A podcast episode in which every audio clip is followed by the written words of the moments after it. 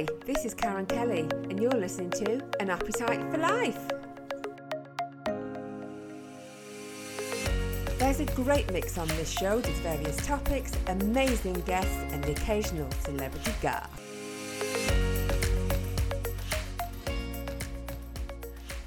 So, my guest today is Des Burke Kennedy, and he's author of Murder, Mutiny, and the Muglins, born and bred in Dublin.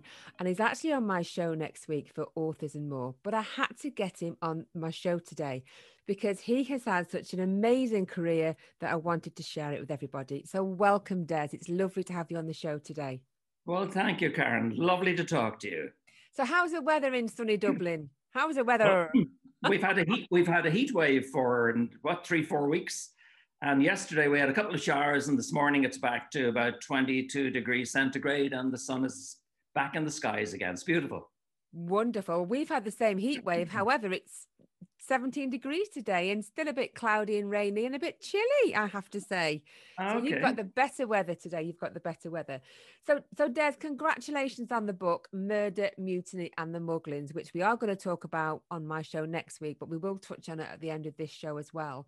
So this is a true, uh, true 18th century saga, isn't it, uh, off Ireland's coast? And of course, you live um, overlooking the Muglins. Is that right? It's right out there.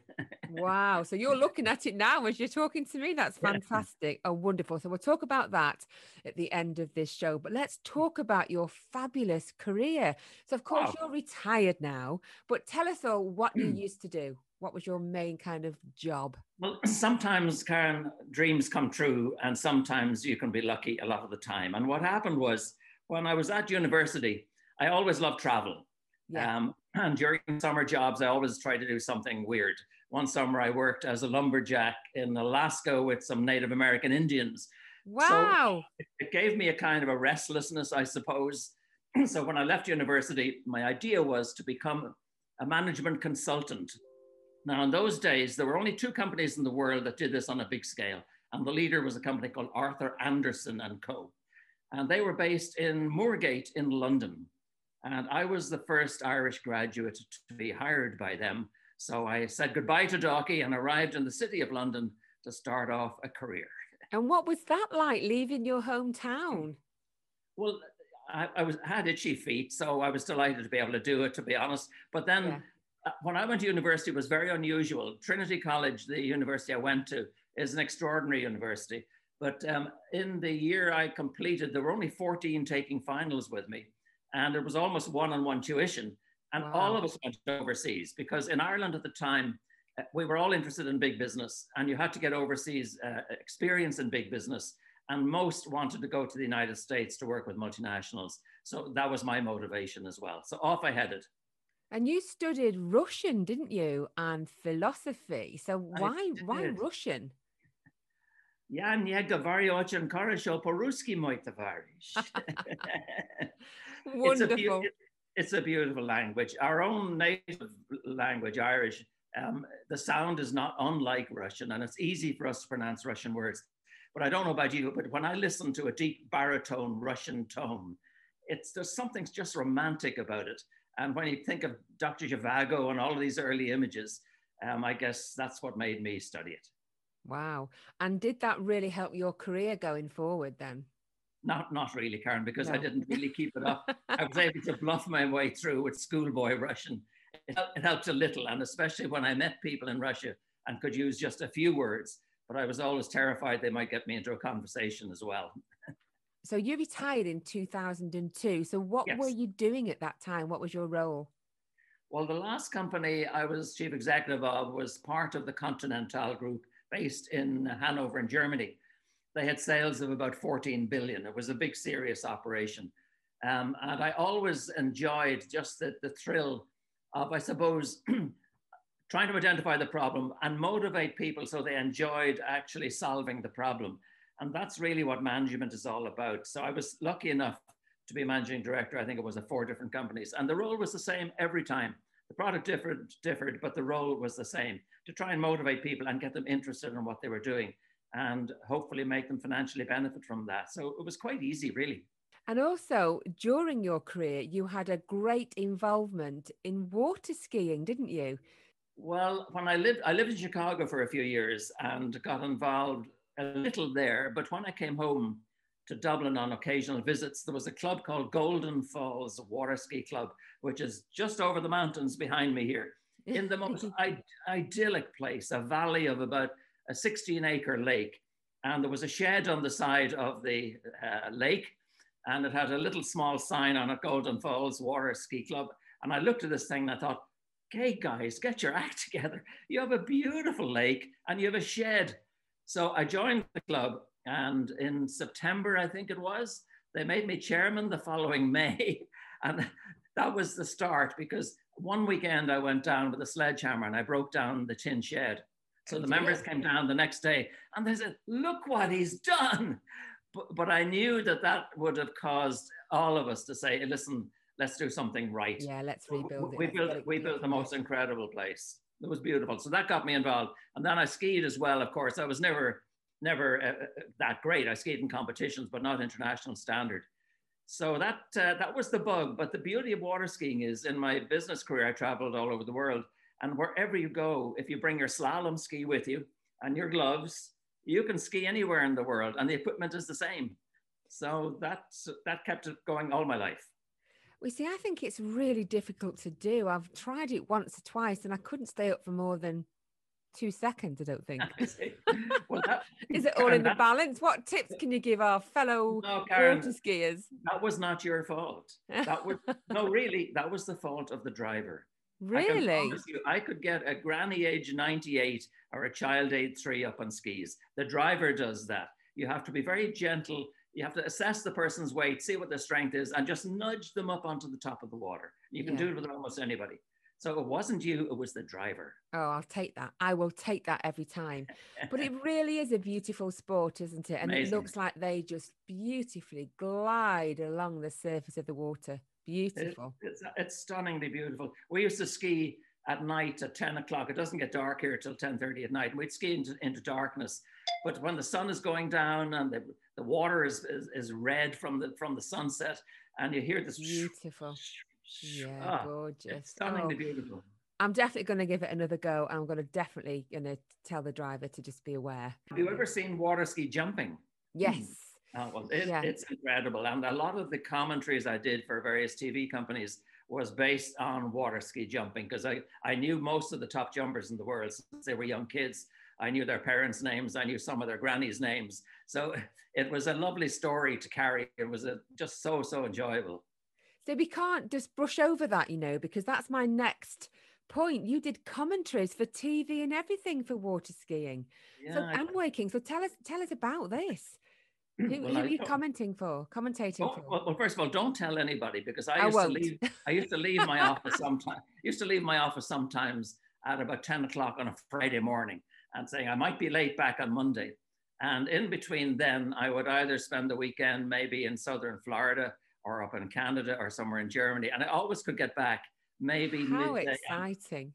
always lovely. And you know, the lovely thing was, you know, when adrenaline is flowing in your body, it, it helps you do everything. So I would get back to my office just dying to clear the pile off my desk. And others would look kind of sleepy and, oh, here he comes again. Yeah.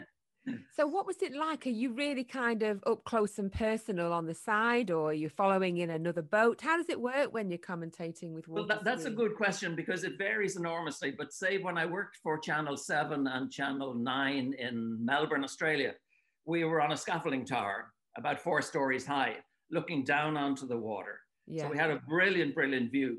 And then we had cameras all over the place. And then when GoPros came in, we had even more cameras all over the place. So we were looking at monitors beside us and the real thing down below and commentating on that as it went through. We did 14 hours live over three days every year for a good few years on Channel 7 in Melbourne, Australia. It was brilliant. What other channels um, across the world have you worked for? Well, I shouldn't say worked for. I was involved with the sport and did commentaries on the events and we did recordings of these events. We packaged it and we called it the World Cup Series. And those were taken up by um, TV networks all over the world. In this part of the world, it was Sky. So yeah. they didn't employ me. We they used our property, um, and that was that was that was the fun. I remember uh, this. This is uh, I suppose the silly side of it that the viewer doesn't see. Um, I would leave here at maybe dawn flight at uh, 5.30, 6 o'clock in the morning in Dublin. I'd fly into Bristol.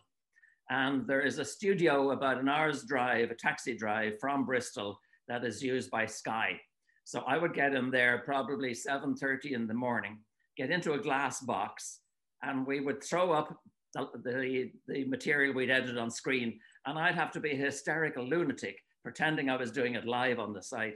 Uh, it was it was just such so much fun with, with people coming into the office having their breakfast looking at this mad Egypt in a glass box being hysterical it was great fun yeah you clearly loved it obviously didn't you so oh, i have a question and i don't think it's a deaf question so you're retired now yeah. and do you still ski i do i thought you uh, would do but I, i'm not at the very moment because i had foot surgery eight weeks ago from an so old water. Your feet.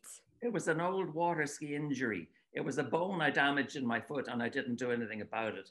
And it was starting to be a bit of a problem. Uh, I had an Achilles pain. So yeah, when I went to a surgeon, he said, That's not your Achilles. He said, There's a bone in your foot that's moved out to the left and it has to be put back in again. Ooh. So I won't I won't show you my scar, but it's that length. that's long enough, isn't it? So when do you think you'll get back on the water again? I'm hoping in about four or five weeks. And do you mind asking me how old you are? I am 78. I'll be 79 in November of this year. I am an old person. Wow, that's incredible. You are not old, you're young at heart, clearly. So, obviously, with your love of water sports, it's rubbed onto your son, and he's also a really good water skier, isn't he? Is he professional himself? Well, he would like to be Karen, but he has a business career, and to be a professional now, the standards are so high, like in all sports. Yeah. You've really got to be on the water every day of the week, and that's the trade-off. He's not going to do that, but he does enjoy it. He's much better than I ever was. Yeah, and you also have a daughter as well. Does she have an interest with the water? She loves water skiing as well, and in fact, it's lovely now because I have six grandchildren and we bring them all down to the water and we can't get them out of the water. It's, it's oh, lovely. That's incredible, isn't it? That really you know, with very, you know, with very young children, if they're cranky, um, the way to put them to sleep is to put them in the car, and the noise of the engine somehow puts children to sleep. Yes, well, it does. The, the same works with a water ski boat. So when they were very young, we used to put them in the front seat of the boat and strap them in with their jackets, and they would go fast asleep. oh, beautiful.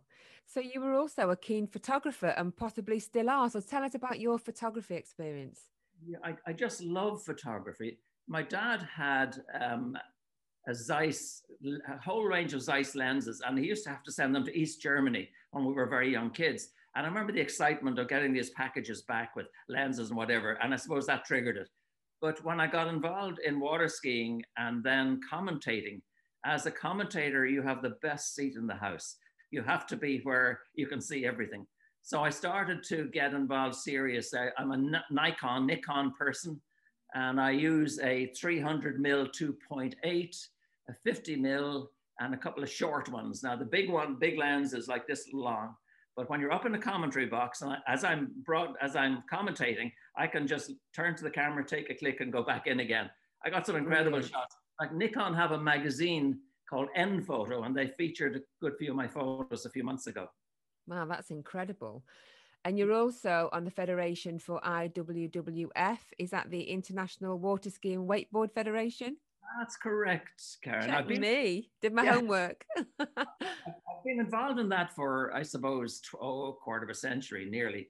And I was in charge of marketing and media for the world body. Uh, so that helped with my TV um, knowledge as well. But um, one of the great things about that is that you can stay involved forever. I mean, I'm, I'm an old guy and I can be an older guy and still be involved. But last year I decided I had too many other projects that I would step out of the world body. And about two weeks ago, um, I can share a secret with you. I'm going to be inducted into the World International Hall of Fame in October of this year. So I am absolutely wow. Over the moon and back. Wow. So, can you tell us more about that? Well, it's a lovely honor. We have about 30 million people involved in our sport. And every two years, the world body um, looks through those who have contributed on an international basis. And this could be um, a water skier, it could be a pioneer, it could be an equipment developer. And if you've made a, a, a worldwide contribution of any significance, you're in the running. And I was just, I got lucky again. I told you earlier I was born lucky. Well, I got lucky again. But you've clearly put a lot of energy and time into that sport, so it's well deserved. Well, thank you. I wouldn't like to count the hours I've spent on planes. Uh, I think it was three years ago, four years ago, I counted, I spent a quarter, I did, traveled a quarter of a million miles in one year. And that is, that is no fun. So you've really built up your air miles then. you must get a few free trips. Absolutely. So let's move on to your fabulous book, Murder, Mutiny, and the Muglins. So that's a mouthful of a title. So tell us all about the title, first of all.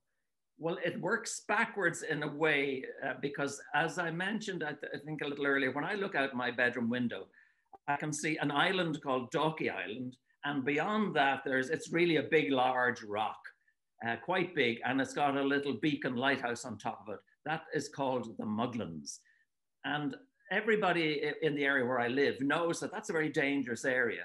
And when I was doing some research uh, over the last couple of years, I discovered that 13 ships have sunk on that rock. Now you'd wonder how would they be so stupid as to do that? And the reason is that in the era of sail, um, once you were caught in a storm, you couldn't just turn on the engine and get ashore. You were, to a large extent, taken by the wind. And this island is facing the southeast and a southeasterly gale, if you're not lucky, will blow you onto that rock. So it's frightening that 13 ships have gone down on that rock. So that's the Muglins. Wow, and that's a view from your your window where you live. That's fantastic. Absolutely, but you know, when I was young, uh, younger, there were always stories around this area about oh the the pirates and the Muglins. And you know the way kids talk about things like this, and you never go beyond that because you get distracted into something else. Yeah. So it's stuck. It's it's stuck in my mind, and I wanted to find out about that, and that was the start of the book. And also, they were quite um, scary stories, weren't they? So, as a child, you were brought up with stories of these pirates, but they were murderers as well, weren't they? So, you must have been frightened to death going to bed as a child. Listen, that's not my fault. That's Robert Louis Stevenson's fault. but you know, when you think of kidnapped and Rob Roy and all of those stories of that time, um, I, I, had an amazing father. He used to read my sister and I to, to sleep every night, and we wouldn't last that long. So it'd be 20 minutes reading. But he bought um, a collection of the classics, and that went from oh David Copperfield all the way through to to the murder to the mutiny and murder books and pirate books. So those stories were stuck in my head, and I could never get them out of my head. So I, I was doomed. So why did you decide to write a, a book about this? Well, what happened was, and this is quite a coincidence. So the Muglins are out there. I've always been intrigued by the era of piracy. And a man by the name of Pádraig Laffan, um, about 20 plus years ago, gave a lecture to a historical society near here. I wasn't at it, but he produced a little tiny book of notes on his lecture. I think there were seven or eight pages in it. And it was the story of what happened uh, with pirates on the Muglins. And that was an outline of uh, an extraordinary story. The Muglins were featured because they were used um, to scare off others who might be thinking of piracy. And the, the very end of the long story, which I won't spoil, is that two pirates' bodies are hung on a derrick out on the Muglins so that passing ships would say, What happened to them? And somebody would say, They were pirates. And then you'd say, I'm not going to be a pirate. We're not going to stop here. Or we're not going to. I would say it was a deterrent. Oh my goodness. So it's a true family story which took place in the 1760s at a time when when pirates made an enormous impact on international trade. So but but growing up you had a different view of pirates. So how does that compare as an adult, you know, what what your thoughts were because obviously as a child you more or less thought they were heroes, didn't you? to some extent. And I suppose if you think of any movies that children see and there are pirates involved, um, before you know it, they're dancing and singing on deck. And it, it wasn't a bit like that. And in fact, the courts in England in particular, if you were a murderer and condemned to death, you had the option of going to sea. So they saw it in that context. But uh, just a, a little background or insight into it. If you today wanted to pay money to a friend, you would use Stripe or PayPal or whatever. Gone. It's an electronic transaction. Yeah. Up to the end of 1700s, early 1800s, if you wanted to move any amount of money, jewels, uh, anything of value from one place to another to make that same payment, you had to do it on a ship.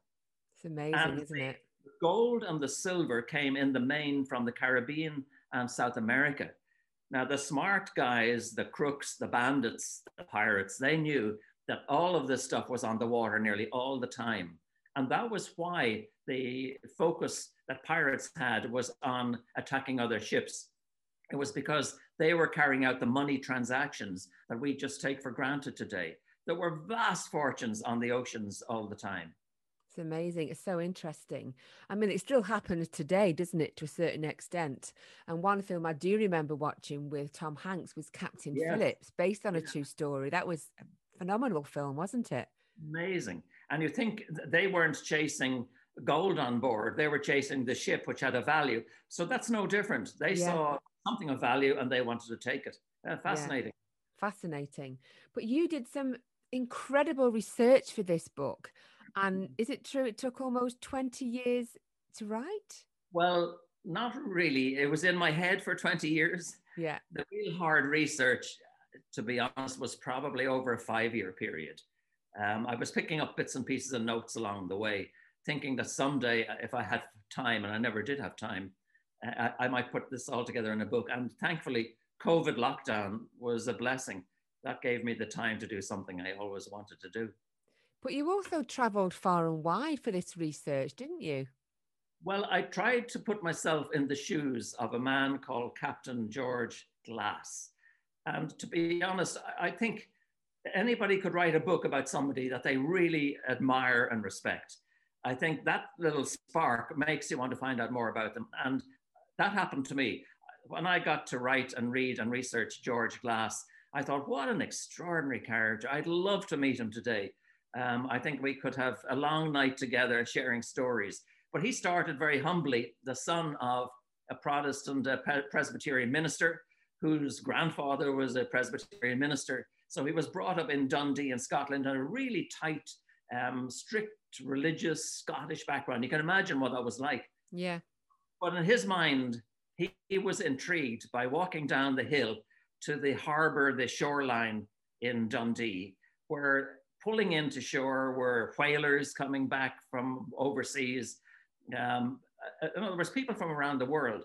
But the, the extraordinary thing about Dundee, and uh, very few people would know this, including myself, until I researched it, it was almost a world center for the making of ropes, which are made from hemp. And hemp is also used in making sails. It's also made used in making the canopies that went over the um, explorers who were going from the east coast of the United States to open up the Wild West. Those lovely old uh, caravans you see with the canvas on top, that probably came from Dundee.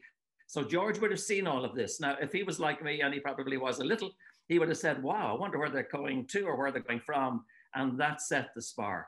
So instead of going to the church, he decided he was going to sea. And that started an extraordinary career.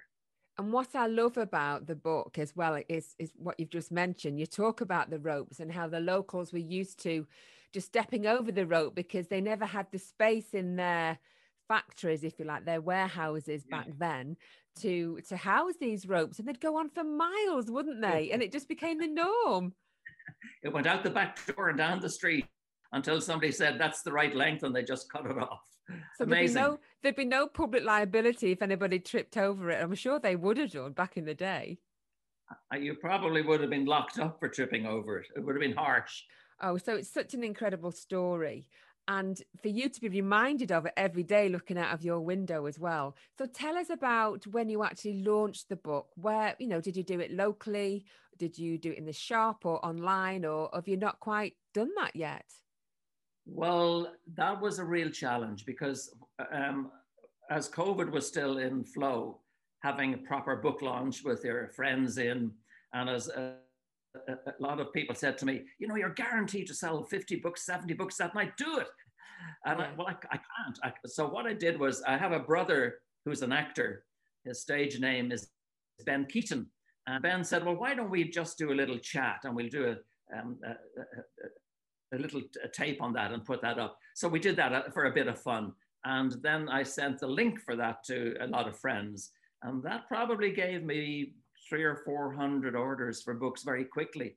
That's and I was brilliant. amazed then because I, I, said, Oh, here I come. I'm going to be a million bookseller any day now. But your friends run out. And at the end yeah, of that, that's, that's when difficult. the job starts. Yeah, yeah, it is difficult. Uh, well, it, it, you know, it's been incredible talking to you uh, today, especially about water skiing as well. I'm certainly going to uh, look at that again for the future for me. You. Um, congratulations again on the book, Murder, Mutiny, and the Muglin. So, for our listeners, um, where can we get this book? Where is it available? Well, you all, it's a little difficult. You have to remember the title of the book. So it's Murder, Mutiny, and the Muglins. Yeah. All one word, dot shop. So if you go www.murdermutinyandthemuglins.shop, you can get it online. Fantastic. Well, I wish you all the best with the book and all the best for your water skiing in the future. Karen, thank you so much. Lovely to talk to you, and um, I hope we'll talk again soon. You've been listening to An Appetite for Life, sponsored by Daybank House Dental Practice, where happiness starts with a smile. If you are interested in any of my packages or wish to be a guest on this show, then you can contact me via my social media pages, Karen Kelly Podcasts, or send an email to kelly at btinternet.com.